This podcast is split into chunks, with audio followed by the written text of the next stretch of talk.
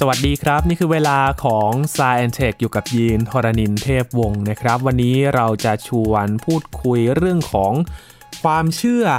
ที่เคยเชื่อกันนะครับว่าสามเหลี่ยมเบอร์มิวดานั้น พอเราผ่านไปบริเวณนั้นเนี่ย จะถูกดูดกลืนหรือว่าผ่านไปตรงนั้นเนี่ยแนะนำให้หลีกเลี่ยงนะครับ เพราะว่าอาจจะทำให้เกิดการสูญเสียได้ วันนี้มาพิสูจน์กันนะครับ ความเชื่อที่ว่าสามเหลี่ยมเมอร์วิด้านั้นอันตรายเป็นจริงหรือไม่ในสายเทคครับ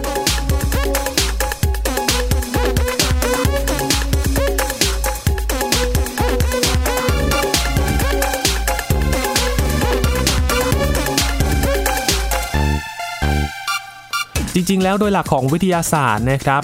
บางทีความเชื่อทฤษฎีหนึ่งเนี่ยพอเราพูดคุยไปผ่านเวลาไปสักพัก มีอีกทฤษฎีขึ้นมาแย้ง ก็สามารถเกิดขึ้นได้เป็นธรรมชาติของวิทยาศาสตร์นะครับ หลายๆ เรื่องได้รับการพิสูจน์ แล้วก็หาข้อเท็จจริงกันใหม่ มันก็ทำให้ความเชื่อเดิมๆมันก็เปลี่ยนแปลงไปครับ เช่นเดียวกับเรื่องนี้ครับ คุณผู้ฟังเคยได้ยินเรื่องของสามเหลี่ยมเมอร์มิวดาไหมครับ ที่เชื่อกันว่าถ้าเครื่องบินผ่านไปบริเวณนั้นเนี่ยจะถูกดูดกลืนแล้วก็จมอยู่ในทะเลหรือแม้แต่เรือเนี่ย พอเดินทางผ่านเส้นทางนี้ไปเนี่ยทำให้ที่ทางการนำเรือเนี่ยผิดเพี้ยนไปแล้วจะทำให้หลงทางอยู่บริเวณนั้นนะครับ จริงๆแล้วเรื่องนี้มันเป็นยังไงกัน และได้รับการพิสูจน์ ว่าจริงหรือไม่ วันนี้มาหาคำตอบกันกับอาจารย์พงศกรสายเพชรครับ สวัสดีครับ อาจารย์ครับ สวัสดีครับคุณยีนครับ สวัสดีครับท่านผู้ฟังครับจริง ๆ เรื่องนี้นะครับเคยถูกนำเสนอในสารคดีแล้วก็ภาพยนตร์หลายเรื่องเหมือนกันนะครับ ที่เอาความเชื่อที่เชื่อว่าสามเหลี่ยมเมอร์บิวดาเนี่ยพอผ่านไปบริเวณนั้นเนี่ย อาจจะหายไปตลอดการก็ได้นะครับ อาจารย์จริง ๆ แล้วมันเป็นยังไงครับอาจารย์ ก็จริง ๆ แล้วมัน ถ้าฟันธงแต่ต้นเลยนะ มีสปอยเลอร์ก็คือ มันก็เป็นทะเลปกติอะครับ มันก็มีเรือหายไปเครื่องบินหายไป แต่มันก็ไม่ได้มากกว่าที่อื่นๆ เอางี้ดีกว่านะมีการหายจริง แต่ว่ามันก็ไม่ใช่แบบว่าหายมากกว่าที่อื่นๆนะครับนะแล้วก็ไอ้ที่มันเป็นเรื่องราวที่แบบว่าเป็นตำนานสามเหลี่ยมเบอร์บิวดาเนี่ย มันก็เกิดเมื่อหลายสิบปีที่แล้วเจ็ดสิบปีที่แล้ว แล้วก็มีการพูดคุยแล้วก็แต่งเติมกันเรื่อยๆ มีธุรกิจขายหนังสือขายอะไรนะ เป็นเรื่องลึกลับอย่างเงี้ย แล้วมันขายดีอะ คนก็เลยช่วยกันกระพือข่าวช่วยกันซื้อของซื้อหนังสือ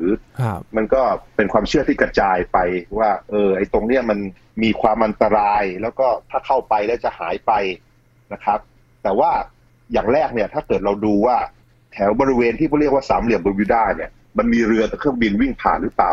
ปรากฏว่าทุกวันนี้มันก็วิ่งผ่านกันเยอะแยะเลยนะครับ มันเป็นเป็นบริเวณกับคนเดินทางต้องใช้อะเยอะมากเลยนะครับ เพราะฉะนั้นนี่คือสปอยเลอร์คือ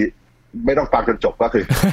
โอเคไม่ไม่ใช่ มันไม่ได้อาถรรพ์อย่างนั้น ไม่ได้อาถรรพ์อย่างในตำนานนะครับ แต่ว่าเรามาคุยกันว่าตำนานเขาว่าอย่างไง แล้วก็มันเกิดมาได้ยังไง ความจริงมันน่าสนใจเหมือนกันว่า เออทำไมพวกเรา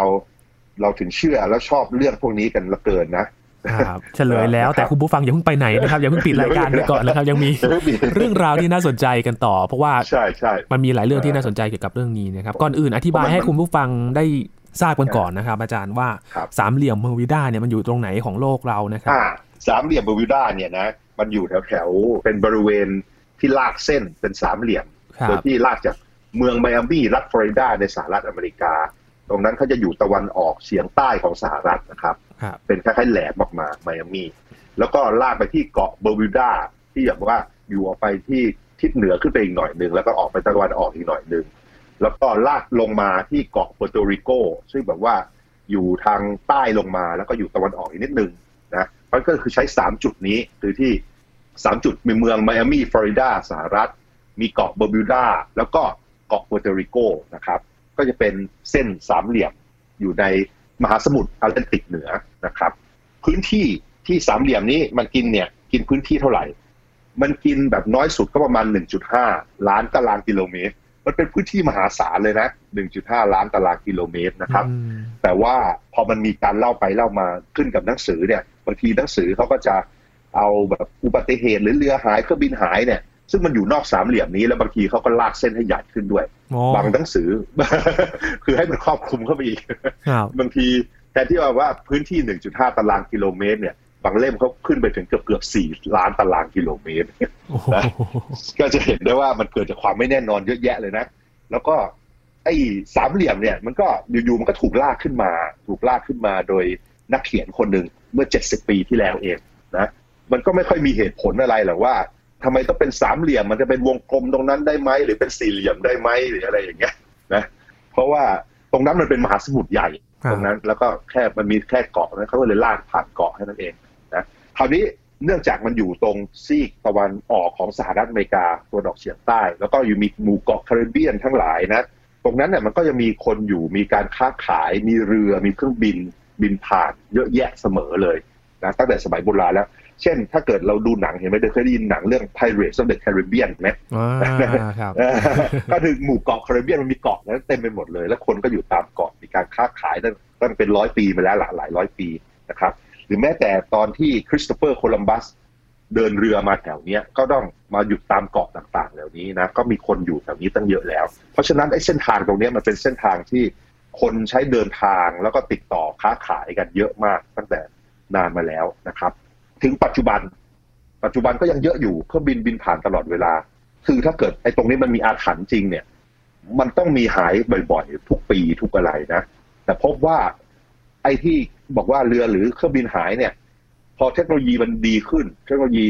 ที่ผ่านมาสักสามสิบสี่สิบปีเนี่ย มีเรดาร์ที่ดีขึ้น มีระบบ GPS อย่างเงี้ย มันก็หายน้อยลงไปเยอะเลย ไม่ค่อยมีอืมนะ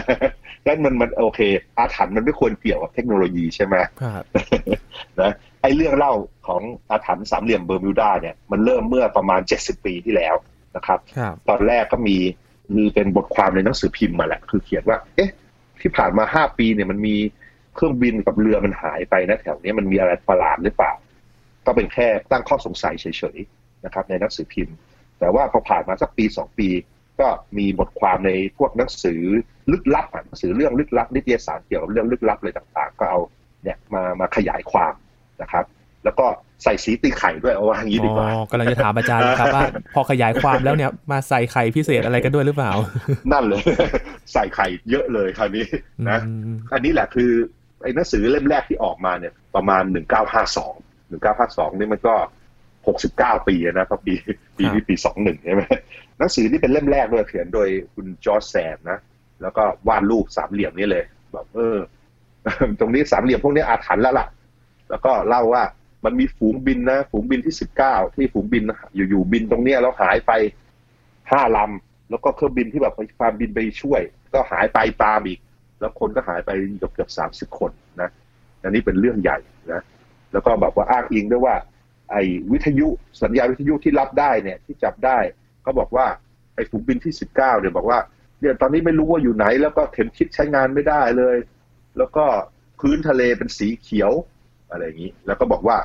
กองทัพเรือสหรัฐบันทึกไว้ด้วยว่าเครื่องบินมันบินหลุดไปที่ดาวอังคารหรือเปล่าโอ้เนี่ยเขาก็ใส่เข้ามาเต็มที่เลยนะคือคนก็อ่านหน้าตื่นเต้น ซึ่งความจริงถ้าเกิดเรามองย้อนหลังไปมันก็ตลกดีมันน่าหัวเราะนะอืมนะ แล้วก็อันนี้คือเรื่องเรื่องที่ดัง จากเครื่องบินที่หายไปนี่คือเครื่องบินหายไปตอนปี1945นะครับคือเจ็ดปีก่อนหน้าที่หนังสือจะออกอืมเออไอ้เครื่องบินห้าลำที่หายไปเนี่ยมันเป็นเครื่องบินการฝึกเป็นการฝึกบิน เดี๋ยวผมจะเล่าตอนหลังว่ามันเป็นยังไงที่เจอครับแล้วก็มีบอกว่าไอ้เรือมันหายไปมีเรือ เอออยู่ๆเป็นเรือผีอะเรืออยู่ๆก็เรือก็ลอยมา แล้วก็ไม่มีคนอยู่บนเรือสักคนหนึ่งอืมใช่ไหมเออ แล้วมันเกิดได้ยังไง แล้วก็บอกว่าผ่านในสามเหลี่ยมเนี้ยก็เป็นเคสอีกเคสหนึ่งหรือว่ามีเรือที่กำลังขนส่งแร่เหล็กและแมงกานีสหนักๆนะก็ผ่านตรงนี้แล้วหายไปเพราะอะไร เนี่ยก็มีเรื่องเนี้ยเขาก็ใส่ว่าเรือกับเครื่องบินหายไปหายไปเต็มไปหมดเลย คราวนี้สมมุติว่าคนปกติธรรมดา รู้ว่าเครื่องบินกับเรือหายไปอย่างนี้จะทำยังไง ก็ต้องไปสอบสวนใช่ไหมก็ต้องไปเช็คดูว่าไอ้วันนั้นเนี่ยอากาศมันเป็นยังไงบ้างนะ หรือว่าไอ้เครื่องมีประวัติการซ่อมบำรุงยังไงหรือเปล่า หรือว่าคนขับทั้งหลายเนี่ยมันมีประสบการณ์อย่างไรอะไรอย่างนี้ใช่ไหมค่อยๆหาไป แล้วก็พยายามดูว่ามันอะไรมันเข้าท่า แต่ว่าหนังสือเหล่านี้เนี่ยที่มันออกมาเนี่ยเขานั่นเลยเขาฟันธงเลยว่ามันต้องเป็นอาถรรพ์อาจจะมันหายไปยังไงไม่รู้แหละแต่มันมันอธิบายไม่ได้เนี่ยเขาฟันธคือไม่ต้องพิสูจน์ก่อนคือแบบไม่ต้องตีมาเลยว่าแบบอาถรรพ์แน่นอน ใช่ใช่ แล้วอาถรรพ์แน่นอน แล้วก็แต่ละเล่มนี่ก็จะมีข้ออ้างหลาย ๆ แบบ ข้ออธิบายแบบอาถรรพ์หลาย ๆ แบบ เช่นบางเล่มก็บอกว่าเนี่ยมันถูกลักพาตัวมนุษย์ต่างดาวแน่เลยอืมอืมประหลาดปะคืออยู่ๆอยู่ๆเครื่องบินหายบอกถูกลักพาตัวฉันแค่จะบอกว่าเอ๊ะเครื่องบินมันตกได้หรือเปล่าอะไรอย่างนี้ใช่ไหมนะอันนี้บางเล่มบอกมนุษย์ต่างดาวไป บางเล่มบอกตรงเนี้ยมันเป็นที่ตั้งของทวีปแอตแลนติสเก่า ที่แบบจมไปเป็นทวีปที่แบบมีความเจริญมากในสมัยโบราณอะไรเงี้ยมันจมลงไปแล้วก็ อาจจะมีพลังงานลึกลับจากเทคโนโลยีของชาวแอตแลนติสอะไรอย่างเงี้ยทำให้เครื่องบินและเรือหายไป อาจจะมีการขนถ่ายมวลสาร มีการส่งไปเวลาอื่นๆแบบเป็นทางแมชชีนเลยนะ มีการอืมเดินทางข้ามเวลาใช่ไหมเออโอ้โหเคยแบบได้ยินทฤษฎีนี้แหละครับแบบเป็นแบบอุโมงค์การเวลาหรือเปล่าแบบทะลุไปเออใช่ประตูต่างมิติไปมิติอื่นๆไปจักรวาลอื่นๆอะไรเงี้ยคือเนี่ย ไอ้หนังสือเหล่านี้เขาเขียนอย่างนี้มาหมดเลยอะบอกว่าพยายามอธิบายไอ้เรื่องพวกเนี้ยด้วยอาถรรพ์พวกนี้ด้วยสิ่งที่แบบมันอยู่นอกโลกนอกความเข้าใจของพวกเราเลยนะครับใช่ไหมแต่ว่าสิ่งที่ควรทำยังไงสิ่งที่ควรทำก็ควรจะไปสอบสวนจริง ๆ จังๆว่ามันเกิดอะไรขึ้น มันก็เป็นอุตสาหกรรมผลิตหนังสือเกี่ยวกับตำนานสามเหลี่ยมเบอร์บิวดาในช่วงประมาณปี 60 ถึง 70 ก็กว่าๆเนี่ย จะมีหนังสือออกมาหลายเล่มเป็น10เล่มเลย แล้วก็บางเล่มนี่ขายได้เป็นล้านล้านเล่มนะครับ เพราะฉะนั้นผู้เขียนทั้งหลายเนี่ยร่ำรวยกันดีมาก คนที่อ่านก็สนุกด้วยก็ชอบอ่านนะมันเรื่องลึกลับและสนุกดีอะอืมนะแต่คราวนี้มันก็เริ่มมีคนทนไม่ไหว แล้วปี1975แล้วปี1975หลังจากไอ้เรื่องนี้มันฮิตมา15ปีแล้วเนี่ย คนก็เริ่มมาเขียนหนังสือเบอร์วิด้ามาเปิดโปงหรือว่าเอ้ยจริง ๆ แล้วมันเป็นยังไงเขาก็ไปขุดข้อมูลใหญ่เลย ยกตัวอย่างเช่นไอ้เรื่องใหญ่ที่สุดเนี่ยไอ้เรื่องที่แบบดังที่สุดก็คือไอ้กองบิน 19 เนี่ยที่หายไป5ลำแล้วก็เครื่องบินที่บินไปช่วยก็หายไปด้วยนะ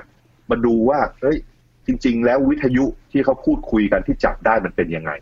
พอไปไล่ไล่ดูเนี่ยเขาพบว่าครูฝึกหนึ่งในห้าลำนั้นน่ะน่าจะเข้าใจผิดอะไรบางอย่าง น่าจะเขาคิดว่าเขาบินอยู่ใกล้ๆไมอามี่แต่จริง ๆ แล้วมันออกไปในทะเลไปอยู่ ใกล้ไปทางเกาะเปอร์โตริโกมากกว่า คือปกติเนี่ยเขาไม่ได้แค่บินแถวนั้น ก่อนหน้านั้นเนี่ยเขาบินออกจากไมอามี่ฟลอริดาเสมอ หรือไม่ก็เกาะที่อยู่ด้านใต้ของไมอามี่เสมอครับและครั้งนี้เป็นครั้งแรกที่บินไปในบริเวณนั้น เพราะฉะนั้นตอนอ่านอะไรทิศทางอะไรเนี่ยมันเพี้ยนไป แล้วก็เขายังพูดเลยว่าเข็มทิศของเขาอะมันดูประหลาดไม่เหมือนกับที่มันควรจะเป็นอืมแต่ว่าจริง ๆ แล้วก็คือเข็มทิศเนี่ยมันชี้ถูกเข็มทิศสองอันมันชี้ถูก แต่ว่าเขาเข้าใจผิดว่าเขาอยู่ตรงไหนนะอย่าลืมว่าไอ้เหตุการณ์นี้มันเกิด1945นะครับมันไม่มีเทคโนโลยีดีๆ พวก GPS หรือว่าเรดาร์ระยะไกลอะไรเท่าไหร่นะเพราะฉะนั้นเขาต้องดูไปข้างนอกอะดูรอบๆจากกระจกเครื่องบินนะนะว่ามันเห็นอะไรบ้างนะ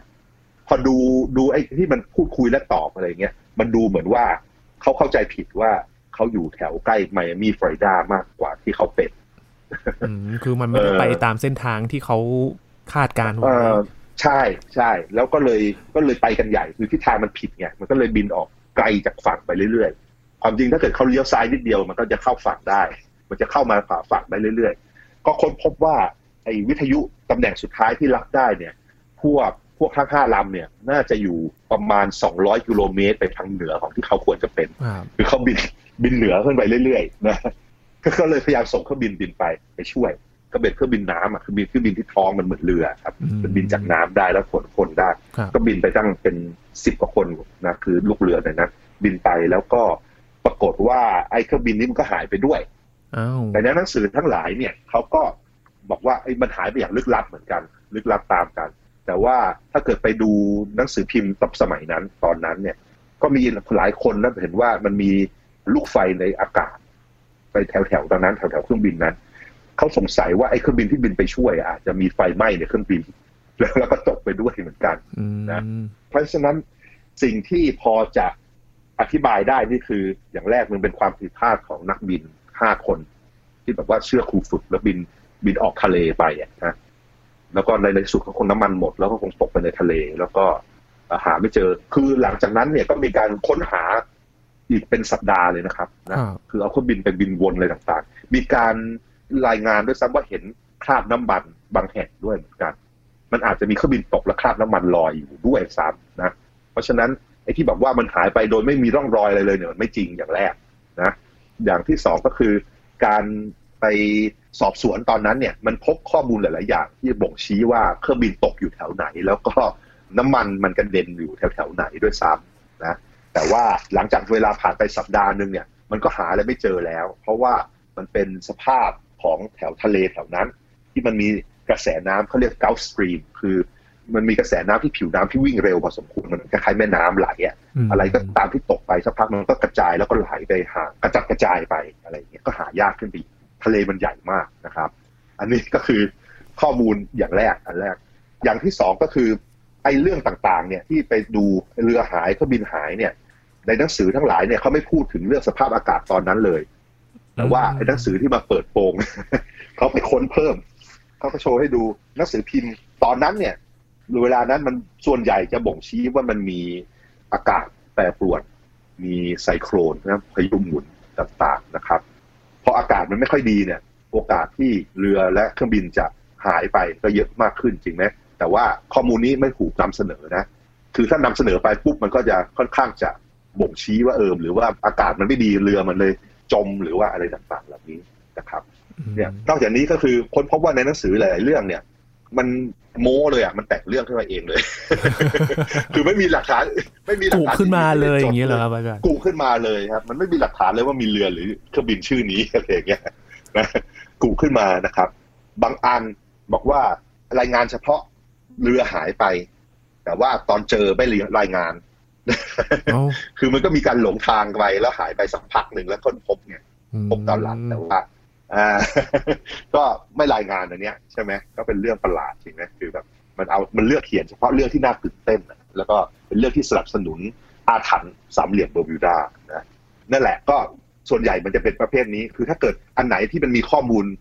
ยืนยันเนี่ย มันก็อธิบายได้ด้วยเรื่องอื่นๆละส่วนใหญ่จะเป็นเรื่องอากาศ แล้วก็เรื่องการผิดพลาดความผิดพลาดของคน หรือแม้แต่ เรื่องปัญหาของเครื่องยนต์ ปัญหาของเรือรุ่นนี้นะครับ ตัวอย่างที่ผมชอบมากๆ คือบอกว่าเรือวิ่งมาวิ่งมาแล้วก็หายไปเนี่ยไอเรือนี่เขาเรียกว่า USS Cyclops นะคืออยู่ๆคนหายไป 309 คนเลย มันมีคนอยู่ในเรือนะ309 คนครับแล้วก็เป็นเรือขนส่งแร่แมงกานีสมันหนักนะครับ มันหายไปเมื่อปี 1918นี่ก็เป็นร้อยกว่าปีแล้วใช่ไหมอืม เออมันอยู่มันหายไปแต่ว่าที่น่าสนใจคือมันมีเรือเรือที่แบบผลิตมาด้วยกันเป็นเรือพี่น้องกันเนี่ย ชื่อ Proteus กับ Nereus เนี่ย ก็หายไปในสงครามโลกครั้งที่สองเหมือนกัน แต่ว่าไอ้เรือสามลำเนี่ยจะเป็นพี่น้องกันเนี่ย มันถูกผลิตให้ขนส่งถ่านหินนะครับ แต่ว่ามันถูกใช้ผิดสเปค มันเป็นขนส่งโลหะที่หนาแน่นกว่าถ่านหินนะ มันก็คือพวกแร่แมงกานีสและและเหล็กเนี่ยปรากฏว่าในกรณีที่เรือโปรติวสกับเนริอุสเนี่ยปรากฏว่าเรือมันโครงเรือมันแตกหักมันงอแล้วก็จมลงไปโอ้จากอ่ามันเพรับราะฉะนั้นเราก็น้ำหนักไม่ไหวน่าจะอนุมานอ่ารับน้ำหนักไม่ไหวครับเราน่าจะอนุมานได้ว่าไอ้กรณีไซคลอปที่แบบว่าบอกว่าหายไปในสามเหลี่ยมเบอร์มิวดาเนี่ยมันก็อาจจะพังเหมือนกันเพราะว่ามันก็ขนแร่เหมือนกันนี้ซึ่งหนักเหมือนกันนะอืมอะอันนี้ก็เอ่ออธิบายได้อย่างค่อนข้างจะน่าจะชัดเจนนะ หรือว่ามีอันเรือผีครับเรือผี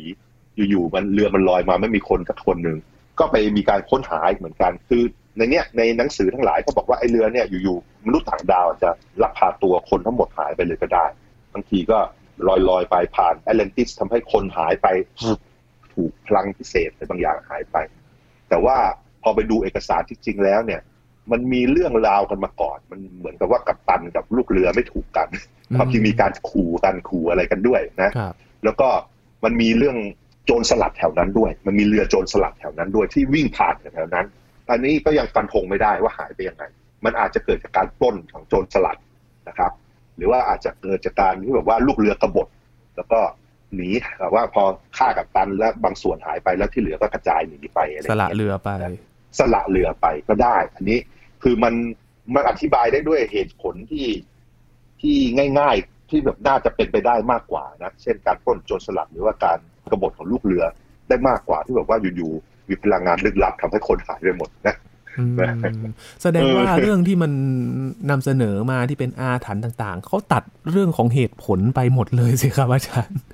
ใช่ครับใช่เขาเลือกเขาเลือกที่จะเอาข้อมูลที่มันน่าสนุกสนานไปใส่มาครับบอกเราเนี่ยแล้วเราก็คนที่อยากเชื่ออยู่แล้วก็เชื่อเข้าไป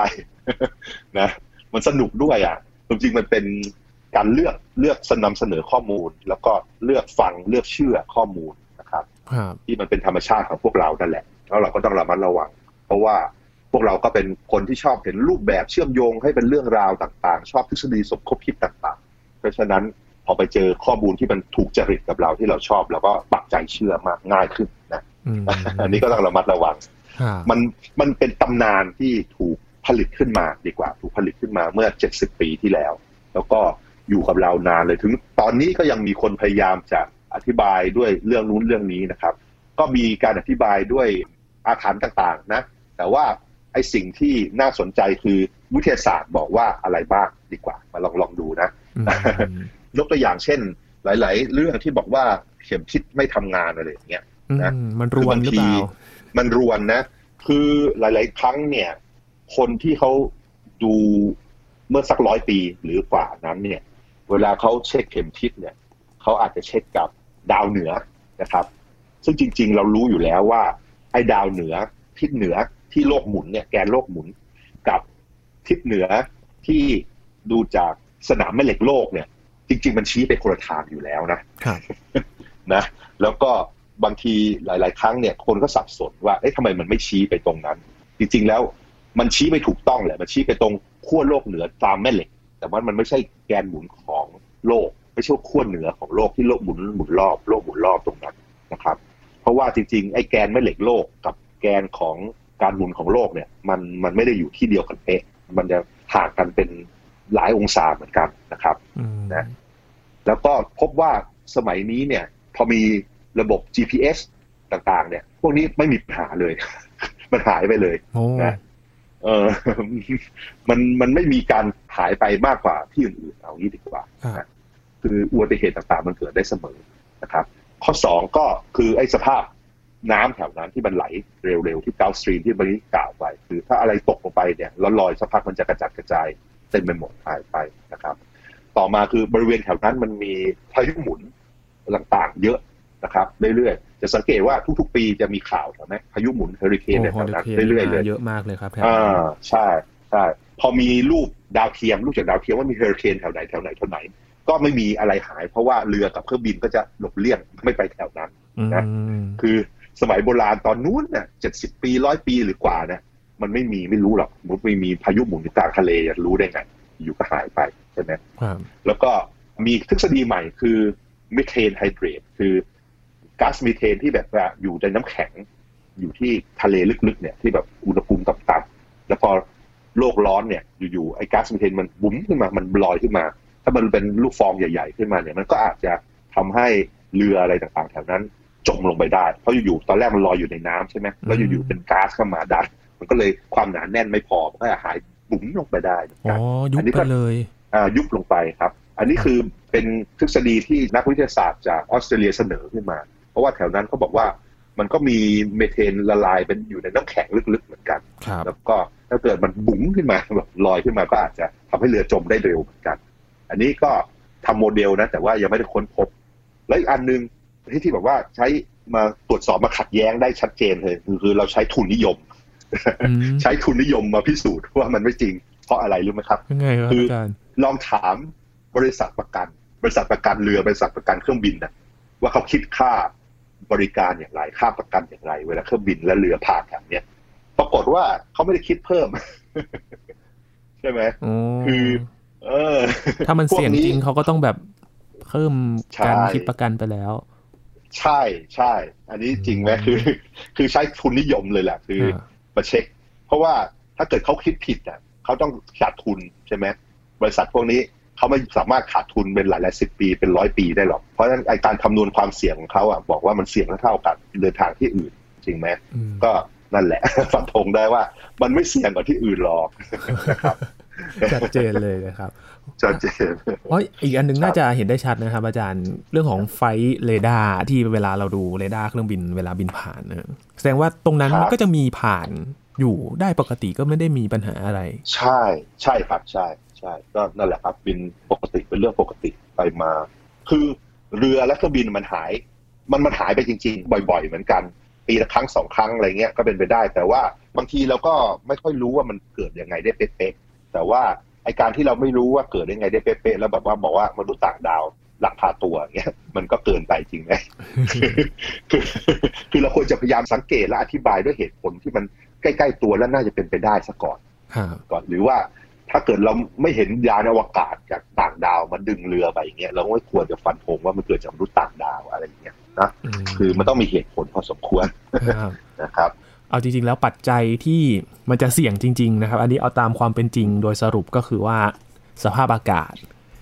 แล้วก็อืมครับพื้นที่ของตรงนั้นเนี่ย สภาพของทะเลด้วยว่ามันมีความใช่ครับเสี่ยงมากน้อยแค่ไหน ถึงกรณีครับที่แบบมันจะเกิดอุบัติเหตุจริง ๆ ได้ แต่โดยทั่วไปแล้วเนี่ยมันก็คือพื้นที่พื้นที่หนึ่งบนโลกที่แบบไม่ได้ไปเป็นทะลุมิติการเวลาอะไรใช่ไหมครับอาจารย์ ไม่ไม่น่าเป็นอย่างนั้นครับเพราะมันเป็นเรื่องที่แบบคนเขาแต่งขึ้นมาขายหนังสือกันอ่านะหลายคนรวยไปเลยนะครับเออโดยสรุปแล้วคือ พอมันมีเรื่องอะไรมาแบบเนี้ยเราก็ต้อง ตั้งข้อสังเกตกันก่อนว่า มันเกิดอะไรขึ้นหาเหตุและผลของมัน แล้วก็พิสูจน์มันจริง ๆ ว่ามันเป็นอย่างไร เพราะฉะนั้นก็ต้องตั้งสติ ก่อนที่จะตัดสินใจเรื่องแต่ละเรื่องนี้ ใช่ครับ แล้วอย่าไปเลือกฟังเฉพาะสิ่งที่เราอยากให้เป็นครับนะไอ้นี่หนังสือพวกนี้ขายดีเพราะพวกเราชอบเรื่องลึกลับก็เลยอืมขายดีมากครับครับจริงๆก็มีอีกหลายทฤษฎีสมคบคิดใช่ไหมครับ อาจารย์ที่เยอะเลยคก็รับชวนใช่สร้างความแตกตื่นเดี๋ฮืยวอฮากัน ใช่ใช่ เรื่องเกี่ยวกับไปดวงจันทร์หรือเปล่าใช่ไหมหรือว่ามนุษย์เอ่อเยติอะไรเงี้ยครับและอื่นๆเต็มไปหมดล็อกเนส